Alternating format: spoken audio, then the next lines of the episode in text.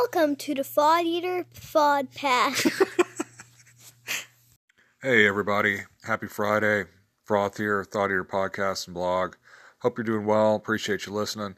Back with a five minute Friday. Just keep these short and sweet. And I'm continuing my series today on unknown clones. These are OSR games that, yeah, you might have heard of them, but they kind of flew under the radar, maybe didn't get as much appreciation as they deserve.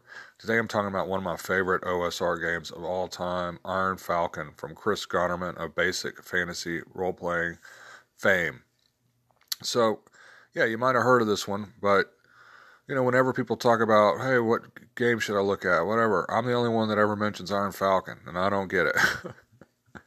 so what is Iron Falcon? Well, you know, a lot of OSR games are kind of reimaginings of D and D and everything, but then you have some that are kind of more in that clone variety, and um, that that's what this is. You know, I'm thinking games like Osric or uh, BX Essentials or um, even Swords and Wizardry, delving deeper for Gold and Glory all these kind of games that really do seek to more or less emulate a specific rule set. And Iron Falcon is OD&D, the three little brown books plus the Greyhawk supplement. So it's still really loose. It's got all the that kind of referee, GM, fiat, and uh, you know rulings, not rules going on. But it does have some of the um, you know the later um, evolution of the game in there with uh, you know variable hit dice, uh, variable weapon damage, and some other things like that. It's got like the thief in the appendix, uh, for example.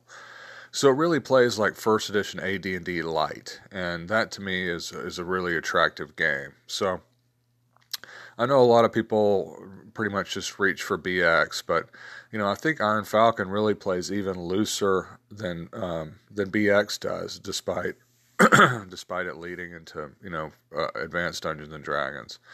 And um, it's free. Uh, the print copies, just like Basic Fantasy, are really cheap to buy. There's an adventure book for it as well.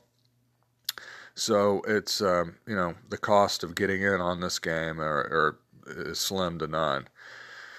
I would also say, you know, I don't really play you know, I've got my own Frankenstein D and D that I've kind of built myself. That's that's my my flavor. But if I had to just pick up, one, you know, a one book uh, game, you know, and wanted to play some classic D and D, and just wanted to get that one, you know, all in one book to to snag and take somewhere, you know, I'd, I'd reach for Iron Falcon. I love it. Uh, it's very well edited and laid out, but still maintains that idiosyncratic kind of weird OD&D thing. Um, so um, if you haven't checked it out or if it's something you've downloaded and maybe didn't spend a lot of time with, take another look at it. The next time you're maybe reaching for BX or reaching for something familiar, maybe check out Iron Falcon and see what you think about it. Um, it's a it's a really fun game that uh, lets a, a, a, GM stretch their legs, so to speak. And um, so anyway, that's what I've got for you. The links are over at the Thought Eater blog, frostsoftdnd.blogspot.com. If you haven't uh, downloaded this or, like I said, bought a cheap print copy. If anybody's got any uh, messages for me, you can email me at frostsoft at gmail.com or leave me a message on the Anchor app. Hope you all have a great weekend. Uh, next, you'll hear from me is a session recap on Sunday. This is going to be our last game for a couple weeks as I'm going out of town. So if you're into those, uh, check it out. Uh, big thanks to my patrons, my patrons backing me on Patreon, patreon.com forward slash thought eater. Only a dollar a month if you want to support old froth. And Logan, let's go.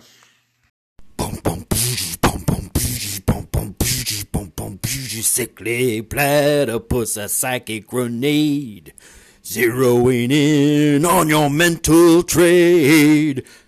Gonna help you escape from the grind. Thought eater gonna blow your mind.